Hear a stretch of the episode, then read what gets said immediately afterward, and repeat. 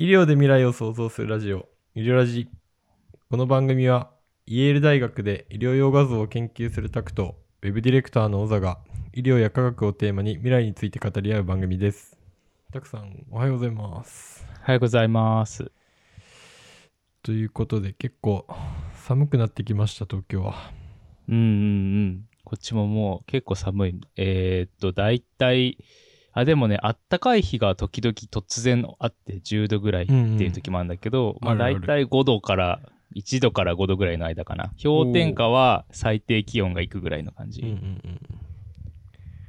そうで、なんか、一番寒い時が最高気温1度とかマイナスとかだから、まあもうちょっとさまた寒くなるかなって感じだけど、うんうんうん、冬になった気がする。まだそこまで寒くないけど、なんか変に暖かい時は確かにあるよね。うん、突然なんか今日は暖かいなみたいな日ある。なんか、ドイツ、フィリピンでなんか大きい台風があったみたいで、本当、そうそうそうそう。うん結構な被害が。あ友達がなんか今セブンにいるらしいんだけど、友達っていうか、ああうんうん。なんかそのインスタかなんかで写真が上がってて、すごい、結構な被害だった。うん。そうなんだ。うんじゃあ早速本題に入りたいと思いますが、はい。今日はちょっと、もしかしたら長くなるかもしれないから、早めに本題に入ろうと思いますが。あれ、えこのさ、うん長さも長いのがいいのかちょうどいいのか短いのがいいのかって分かんないよね。なんか。わかんない。30分ぐらいを狙ってる。そうだよね。うん。そうそうまあ他のポッドキャストやってる人とかだともう10分とか15分とかでさ、あの細かく。配信してる人もいたり、うん。まあ、30分の人がいたりするけど、どうなんだろうね。聞いてる人いや、は。ど、何が正解なんだろう確かに。ね。30分ぐらい目指してるけど、うん。うん。なんかちょっと、まあもしみ うん見た感じだと、うん。本題といつ雑談してますが、うんうんうん。なんかね、でも上位にいる人とかだとなんか、前、とにかくこう配信頻度を高める。短くてもいいかあら。ーみたいなタイプの人もいたりして、あなるほど、ね。なんかアルゴリズム的にはやっぱこう配信頻度を高めるってことは大事っぽいよね。とは思うけど、んまあとはいえ。ペースを崩してもあれなんで、多分このまましばらくはいきますが。あの、もしリねリスナーの人なんか、これぐらいが聞きやすいとかあったらね、教えてほしいよね。そうだね、ん30分ちょっと長いとかね、あればそうそうそう。そうそう。まあまあ、そんな感じで、じゃあ、ちょっと長くなってし一応まう。30分を狙って喋っていこうかなと思うんですけど、うん。今日は、あのー、Apple Watch あ論文の紹介をしようかなと思ってて、うんうんうん新しい論文があの気になるのがあったんで、それを紹介したいんですけどうん。、はい。Apple Watch を使ってコロナウイルスのの早期診断ができるんじゃないかっていう論文ふんふんふんふんふん。が Nature Medicine に載ってたので。その話をしようと思うんだけど。まあ、ちょっとさ、あの、以前も Apple Watch 使って不整脈が、その見れますよとか、うん。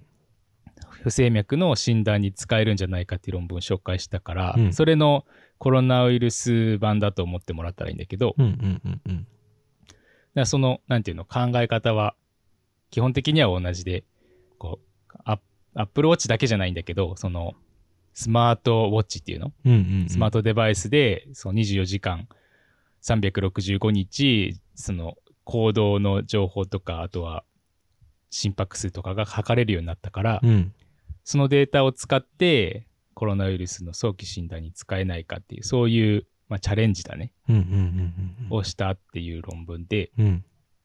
で結構ね、その、それの、そのニュースというか、あの、記事を見てから他にもあるのかなと思って調べてみたら、うん割といくつか同じような研究がアメリカの国内で走ってるみたいで、うん。そうそう。だからそれの一つのグループが出した論文って研究っていう感じなんだけど、うんうん一応スタンフォード大学が中心になっているのかな、うん。うんうん。この論文は。うん。で、えー、アプローチだけじゃなくて、うん何でもいいですよって感じかな。フィットビットとアプローチが二大巨頭で、うん。とガーミンのスマートウォッチとか、その他いろいろって書いてあった。うんうんうん。なるほどね。で、アップルウォッチは、あの、血液中の酸素濃度も測れるんですよ、みたいな話を前したんだけど、うん。他のスマートウォッチにはさそれがついてなかったりとかするから、うんでいろんな情報いろんなデバイスに対応できるように、えー今回集めた情報はあや休んでる時のハートレート心拍数と、うん。あとあの歩いてる、うん。何歩1日に何歩歩いたかとか何時に何歩歩いたかとか、うん。そういう歩数が主な入力になってて、うんうん。主なその情報をと、うん。取得する情報になってて、うん。あと寝てる時の睡眠のあの状態っていうのも取ってたりするみたいなんだけど主にその辺の一般的な取れる情報を取っててあそしたら新しいそのコロナウイルスかどうかを判断するために新しい情報を取得ん。するとか、そういう話ではなく既存の今取れる情報からコロナウイルスかどうか判別するっていうことなのかな？そうそうそうそんな感じ。あのだからそういう取れるデータを取ってきて、うん。でそれを解析して、うん。でなんかこう変化があった時にコロナウイルスかもしれませんよっていう風なアラートが出せるようにしましたっていう。おーなるほど。なんか新しいそのせ新しいセンサーをつけたとかうんうんそういう話ではなくて、はいはいはい。既存のセンサーを使ってほう。でしかももっとこう一般的なうん。センサーの、えーいろんな人が持ってる可能性の高い、うん。えーセンサーを使ってうん。解析してみましたっていう感じの論文。あそうなんだね。うんうん。からそこでまず一つ思ったのは、いうん。やそのえっ、と全体的な感想としては、うん。なんかそういう先進的な研究だなって思うのが一つと、うん。で、というのはそのスマートウォッチを使ってうん。大規模な研究が比較的簡単にできるようになった時代なんだなっていううん。のを改めて感じたっていうのが一つ感想と、うん。でもう一つはその、えーコロナウイルスに診断できるようになったと。うん。それが本当にできたら結構いいんじゃないかなっていう感想。うんうんうんなんだけど、なんか、その、同じ診断系の研究に僕もいるからさ、いろいろこう、あ、これはどうなんだろうな、あれはどうなんだろうなって思うこともあって、うん。でそれをちょっと話していきたいなって思うんだよね。うん。いくつか喋りたいことのうちの一つは、うん。その、いろんなデバイスについてるセンサーを使ってるから、うん。心拍数と歩数と睡眠の状況うん。なんだけど、それでコロナウイルスを本当に見つけられるのだろうかっていうのが一つ、うん。こう純粋な疑問で、変わると思うんだよね、確かにそれは。うんその、心拍数とか変わるんだろうなって思うんだけど、うん。うんでも、た、例えばさ、体温測るじゃん。その、うん。どっか施設に入るときに、うん。で、その体温と比べて、どのぐらい、その、なんていうの？性能、その検査の性能の違いがあるのかとか、うん。その今まで測ってきたものと比べてどうなのかっていうのはちょっと気になるなっていうところで,ね。それを組み合わせた方がいいんじゃないかとか,、うんうんうん体温計は家にあるわけじゃん。そのみんなね、うん。ほとんど。うん。だからそれをなんか一日に何回か測ってもらったのを入力に追加したりとか。なんかそういうなんていうのかな。あえてスマートウォッチのものに絞ってるだもんなんだと思うんだけどうん。でも実際問題その実用化したい時によよりパフォーマンスを上げようと思った時にその入力情報がさうん。不十分だといくらうん。そのアルゴリズムを頑張ってもいい結果にはたどり着かないんだよね。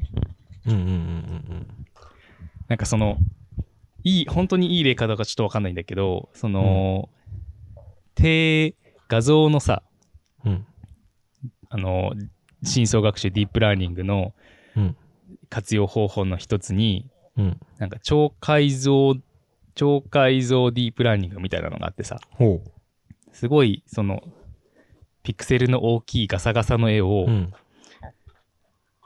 綺麗にそのノイズを除去して綺麗な画像に戻してくれますよみたいな、うんうんうんうん SF 映画でさよくあるじゃん。あのあよくあるじゃんとか言ってあの納得してもらえるかちょっとわかんないんだけど、うん監視カメラの画像があはいってさ、はいはいはいはいなるほどはいでズームインしてさ、はいはいはいはいですごいガサガサなんだけど、はいはいはいそれになんかこう謎のマジカルナンバーみたいな、マジカルアルゴリズムみたいなのを掛け合わせると、はいはいはい。バーって綺麗になって、で、そこに書かれてる文字がさ、うん浮き出てきて、うんおなんて書いてあるな、みたいな。あるある。あの、広角機動隊とかに出てきそうな。そうそうそう。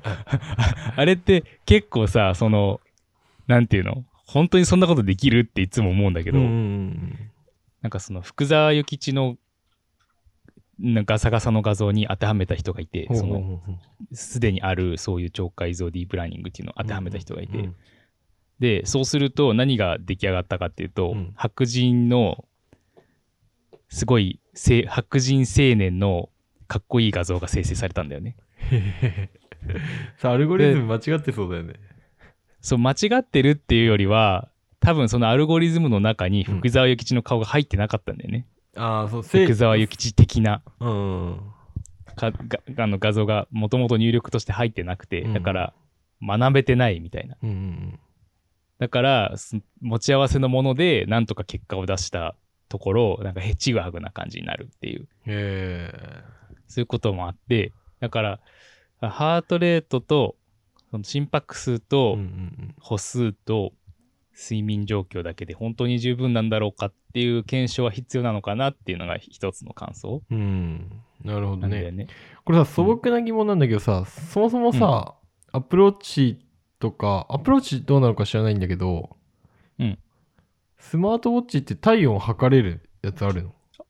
ああ、あるのかな？いや、ないんじゃない？ピ今のところ。フィットビットもないんだけど、うん。それってなんか簡単にできないのかな、うーん。体温ってそもそもさ、どういう仕組みであれ計測してんの？体温計の仕組み？そう。ちょっと、いや、なんか、うん聞きかじったことあるけど、ちゃんと調べたことないな。なんか、結構馴染みがあるけど、全然考えたことなかったなと思って。うんうんちょっと調べといて。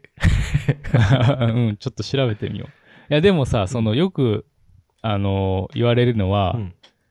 えーっと、やっぱりその、いや、ちょっと調べとくわ。うん やめとこう。あ、でもデバイス自体に熱があるとかなのかな？どうなんだろうな。いやいや、そんなの関係ないか。なんていうのかな、その、手先って温度が変わりやすいんじゃないかなって思うのが一番の感想かな。なるほど、なるほどね。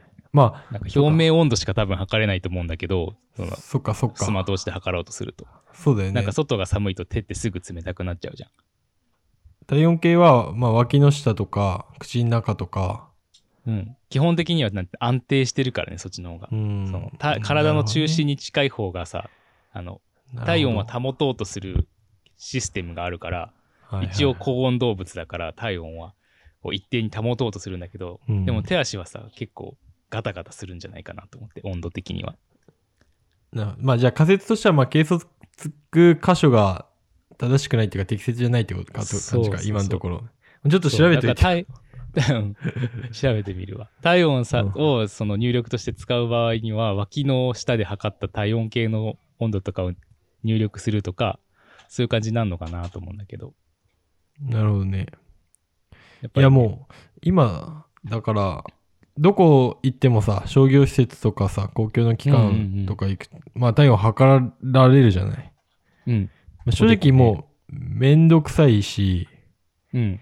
なんか、場所によってはもう機械だけ置いてあってさ、なんか、誰もチェックしてないみたいなさ、うんうんうん。ところもあるしさ、あれ、あれでも、どうなんだろうね。熱があったらなんか、アラートが出て、止められんのかなそんな人見たことないそうなんじゃないのかな。あれでしょ？システムがそうそうそう。体温計だけじゃなくて、なんか iPad みたいなのもくっついてんだよね。うんうんうん。で、こうやって顔を近づけて撮るやつでしょそうそうそう。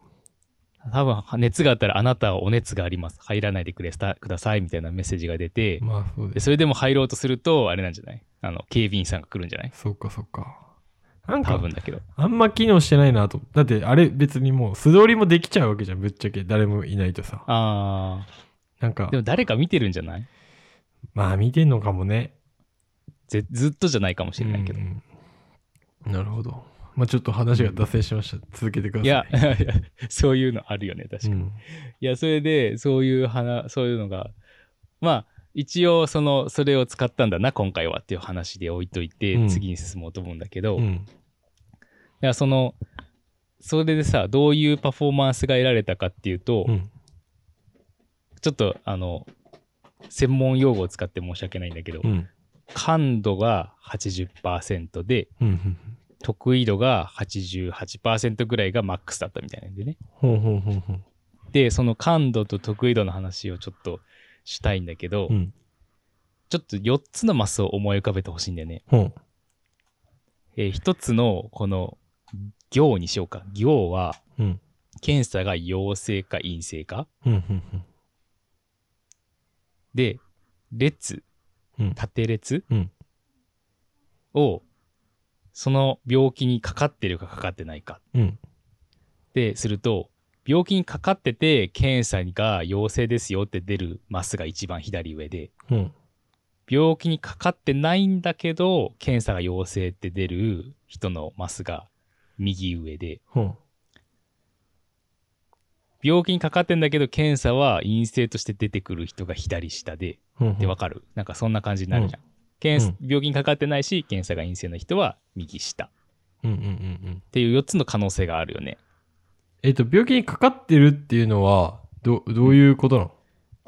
本当に病気なの。それ本、当に病気な人。そう、それをどうやって判断するのかっていうの問題があるじゃん。うん。そう、だからそれは、その、いろんな検査を組み合わせて、PCR とかね、全部やって、うんで、絶対にこの人はコロナウイルスですっていうのが、わからないといけないんだよね。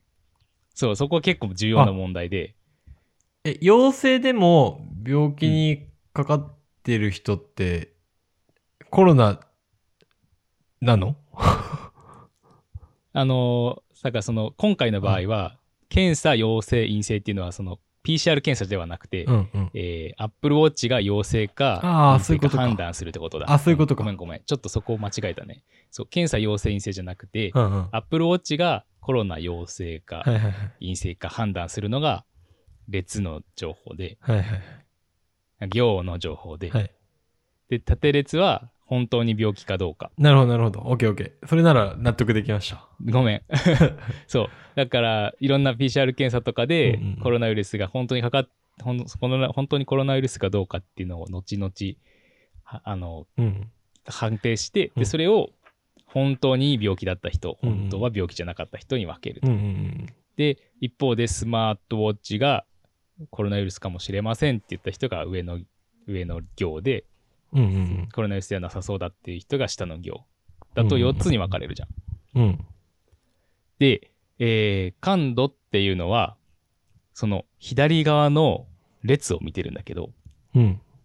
病気があった人の中で、うんうんその検査、あー、ごめんね。まあ、い いつも検査って言っちゃうんで、えースマートウォッチがうん。うん。陽性と判断した人の割合。だから、病気でスマートウォッチがちゃんとアラートを出せた人の割合のことを、ここでは感度と言っていて、うん。うん。うん。わかるうん。うん。だからそれが80%ってことは、うん。うん。10人病気の人がいたら、8人の人はアラートが来てたん。だよね、事前に。うん。うん。で病気二人の人は病気で来てなかった、と病気でってことだよね。病気になってて。病気になった人10人を集めてきて、はいはいで、そのスマスマートウォッチのアラートの状況を確認したところ、はい。8人の人は事前にアラートが言ってたと。はいはいはい。で、2人の人には事前にはアラートは言ってなくて、うん、で、なんか、なんかの理由で病院に行って、コロナウイルスですよっていう風に診断されましたっていう人が2人。だかうんうん。ら10人いた場合はそうなる。うんうんうん。で、えー得意度得意度っていう。のは何かっていうと、その、うんもう一個横の行。はい。だから病気にはかかってないんだけど、うん。本当にアラートが来てないですよねっていう値。えっと、はいはいはいだから病気にかかってなかったら、コロナにかかってなかったら、アラートは来てほしくないわけじゃん。まあ来る、そうだよね。来ないはずだよね。来ることもあると。精度が悪いと。はいはいはい。うんうんうん。で、何も何の症状もないし、コロナウイルスにもかかってないんだけど。アラートが来ましたっていう人がある程度いると。なるほど。でその、あ全然アラート来なかったですよっていう人もいると。うん。で、その陰性、えっと、コロナウイルスにかかってない人たちを集めてきて、うんうんうん。で、アラート本当に来てないですよねっていうのを確認したところ、うん88%の人にはアラートは来てなかった。ほうほうほう。逆に言うと12%ぐらいの人にはかかってないのにコロナですよっていうアラートがいったっていうことになるんだよね。なるほどね。なるほど。はいはいはいはい。そう、だからその、どの、この、なんていうの？ちょっとまた検査っていう言葉に戻っちゃうんだけど、うん。その診断するにあたっていろんな検査をするじゃん。うん。どういう検査をしてもその感度得意度っていうのがあって、うん。本当の病気と検査の結果は必ずしも一致しないんだよね。うんうんうんそう。で、ここで問題になってくるのは、うん感度はさ、なんか理解しやすいじゃん。理解しやすいし、まあなんか高高いというか、悪くない数字なのかなって印象だけど、どうなんだろう。で、感度って高ければ高い方がいいよねっていうのはわかるよね。うんうんうんうん絶対に病気になった時に、絶対に見逃したくないから、うん。うんうんうんうん感度最マックスにしたいじゃん。うん。うんで、感度マックスにしたかった時にどうすればいいかっていうと、うんすべての人にアラートを出せば絶対感度100%になるんだよね。なるほどね。なるほど。あなたは絶対コロナウイルスにかかってますってみんなに言ったら、絶対にその病気になった人に対してはアラートがいくわけ。いなるほど。こっちの行はね。だ変数を少なくさえすれば感度はいくらでも上げられるんだね、きっと。で、なんで違和感を感じるかっていうと、うん。得意度がだだ下がりしてるからなんだけど、うんうんうん。そのどうなってるかっていうと、全部陽性であのコロナかかってますよってアラートがいくと、うん得意度どうなるかっていうと、うん病気になってない人のうんうん行を見てみるとさ、うん全部アラートがいってるから、うん得意度がゼロになってるの。うんうんうんうん。はいはいはい。わかる？わかるよわかる病気になってない人で、コロナではありませんっていうシグナルを受け取る人がゼロになるから、うん得意度が0%になっちゃうんだよね。うんうんうんうんでそれは検査にし使え、それは検査とは言えないですよねっていう、うんわなんとなく感じるじゃん。うんうん。うん。わかる。だから、感度を爆上がりさせようと思うと、うん全部に陽性を出せばいいんだけど、はいはい。なぜ違和感を感じるかっていうと、病気になってない人までそういうアラートを受けちゃうから、なるほどね。使える検査とは一切言えないよね。それは検査じゃないですよねってなる。じゃあ素人だと本当に感度さえ良ければ、それは検査として、ある程度有効性があるっていう感じがするけど、その、得意度っていうのもちゃんと見見ないといけないんだね。そうそう、得意、その、どうしても、その、うん。バランスになっちゃうんだよね。その、うんうんうん。感度と得意度のバランスになっちゃうんだけど、うんうん。得意度を高めにしようとしたら、本当に、その、確証がないとアラートを出さないってこともできるわけ。うん。だから絶対に、その、ぜその絶対に陰性であることは、あの、カバーしたい。で、うんちょっと取りこぼしてもいいけど、本当に陽性だと思ったやつだけに陽性を出すようにすると、得意度は高くなって感度が下がってくるんだよね。うんうんうん。だからその、どこにバランスを取るかみたいなのは、結構、その、難しくて、どっかで決めなきゃいけないんだけど、ここで陽性、陰性を分けましょうみたいな。うん。でも出てくる値、その生の値っていうのはさ、割とこう、くっきり2つに分かれてるわけじゃなくて、なるほどね。うん。その連続変数っていうんだけど、なんかこう、いろんなす小さな小数点みたいなのがいっぱい集まってきて、うん。で、どっかでスパッと切って0、1に分けるから、うん陽性、陰性っていうふうに分けるから、そういうことが起きるんだけど、うん。でも、そういう、なんていうの、そういうことがどんな検査にも往々にしてあって、うん。そのバランスが大事なんだけど、得意度はこの場合88%ぐらい、まあ90%っていうふうに考えてもいいと思うんだけど、うん。まあまあ、感度が80%で得意度は9 90%。なんかパッと見悪くないような印象まあまあいいかなって感じするよね。うんうんうん。で、もう一つ、あの、ちょっと数字の、なんていうのかな、数字に惑わされることがあるんで、この話をぜひしたいと思うんだけど、うん。ここにちょっとね、あのトリックがあって、トリックっていうのはその感覚とのズレがあって、うんうんうんその母集団、その検査を受ける人たち、今回で言うと、この試験に参加した人たちの中で、うん。うん。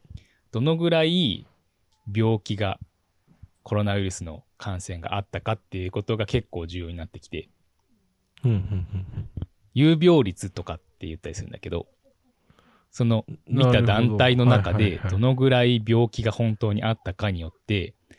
結構印象変わってくるから、その話をぜひしたいんだけど、そのはい有病率ってのはなんとなくわかる？か、うん。だ結局その母集団にうんコロナにかかった人が多いか少ないかで、検査の結果が変わってくるみたいなイメージ？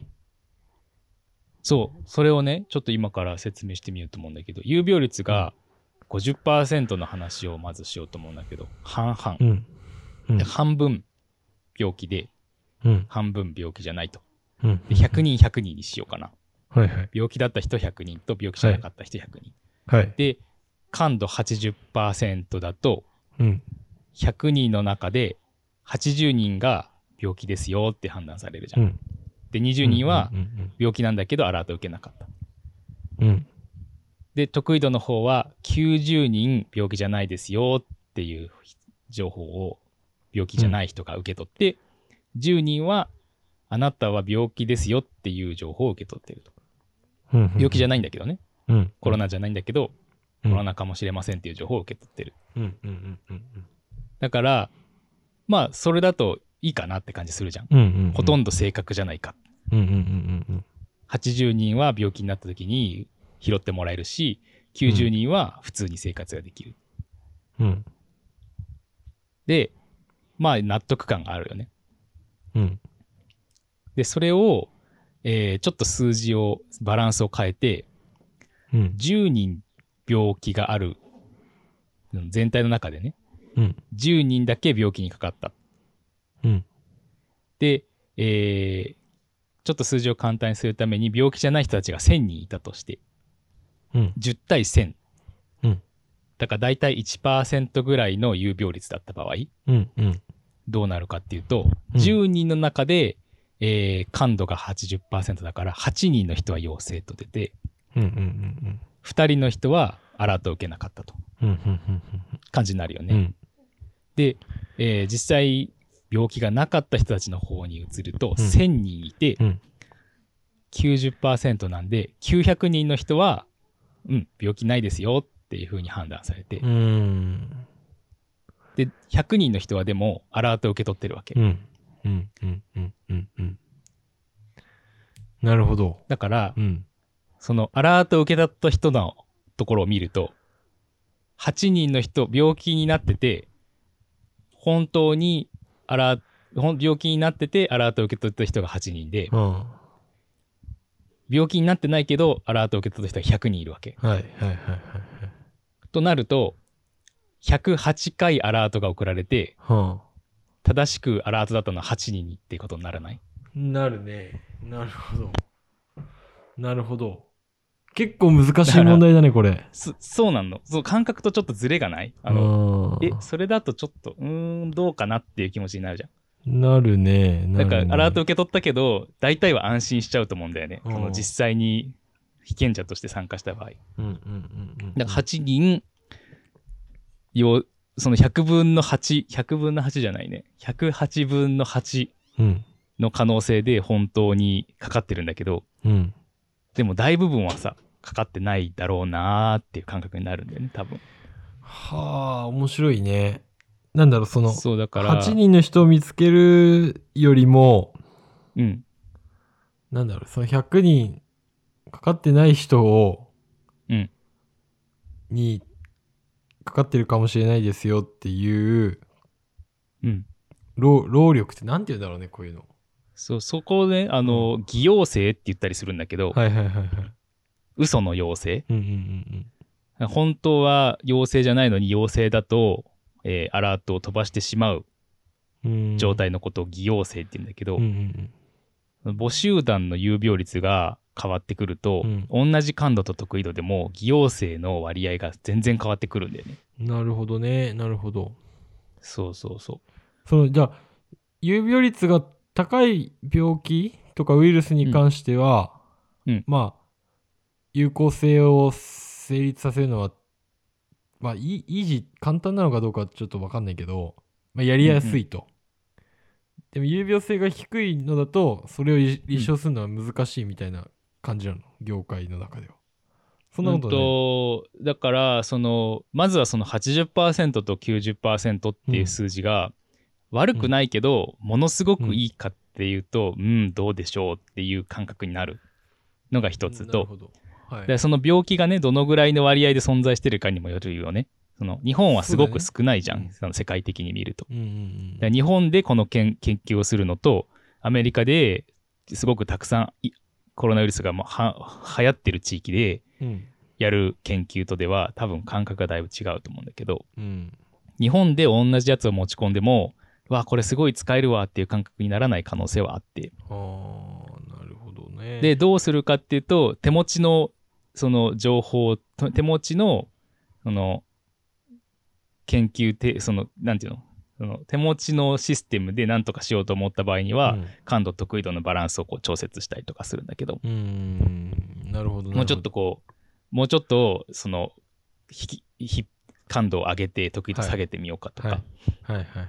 ないろんなバランス調節をして、なんとかこう、パフォーマンスを上げようとするんだけど、結構難しい問題で、そうだね。難しそう。そで、どんな、どんな状況でも、やっぱり、病気になってない人の方が多いから、うんうんうん。で、その、がん例えばがんだとしてもさ、うんうんうん、病気になってる人って、な病気になりそうな人ってなんか数パーセントとかだったりするわけでしょ。うんそうすると、すごく、その、数字上で見る感度、得意度とはズレが生じてくるというか、なるほど。偽陽性っていうところ。ろが結構問題になってきて、まあだから、あれだよねコロ、コロナウイルスみたいにこう世界中で蔓延している現状ねう。ん、で、うんまあ、偽陽性が出たとして、こう、外に出ないとか、家で自宅でおとなしくしているっていうことに対して、まあ、それほど、なんだろうな、否定的な意見が出にくい場合は、うんまあ今の現状のこの数値でも OK みたいな判断もあり得るって感じなのかな。そう、そうまさにその通りで、うん。そうそうそう。だから、その、目的として何を目的としてるのかっていうところが結構大事になってくるんだけど、うんうんうん確定診断をしたいのか、うんうんうん。スクリーニングをしたいのかによって、そなるほど。の感度得意度。度のバランスが全然違うと。うん。スクリーニングしたい。スクリーニングっていうのは病気かもしれませんよっていう風な情報を受け取ることによって、うん。医療機関に行ったりとか、精密検査を受けたりとかするきっかけになるような検査のことをスクリーニングって言ったりするんだけど、それになれればいいっていう場合は、感度を高めにして、得意度を下げてもいいから感度を高めにして、うんまずは拾い上げることが大事。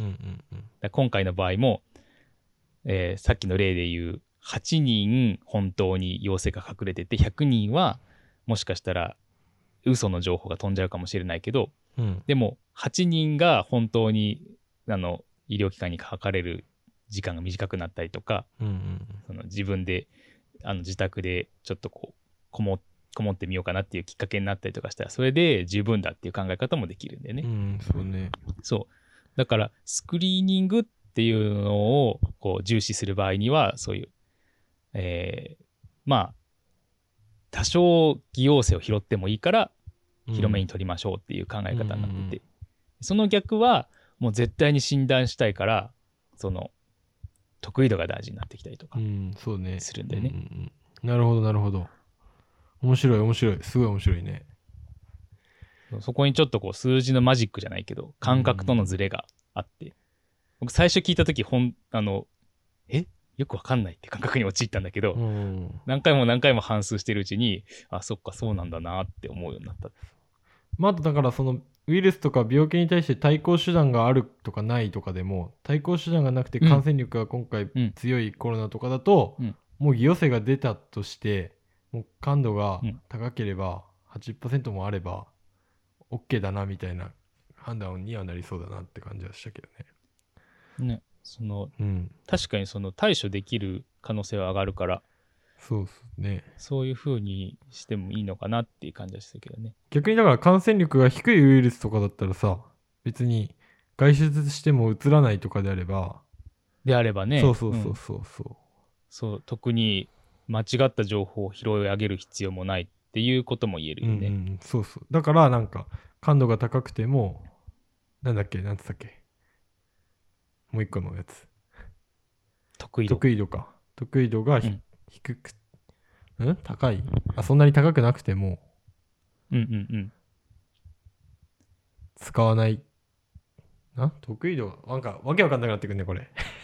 そうなんだよね。結構ね、ややこしい話で、うん。いい検査って一言に言っても、一言に言えないんだよね。いや これはいい検査っていうのが一言に言えない。いやなんか。どういう目的で、どういう風に使った時にはう、ん。いい検査ですよっうん。ていう感じになっちゃう。いやなんか病気とかやっぱそうねなった時に一番何の病気かって自分がさ知りたいかったりすると思うんだけどさ、で知れないとうん。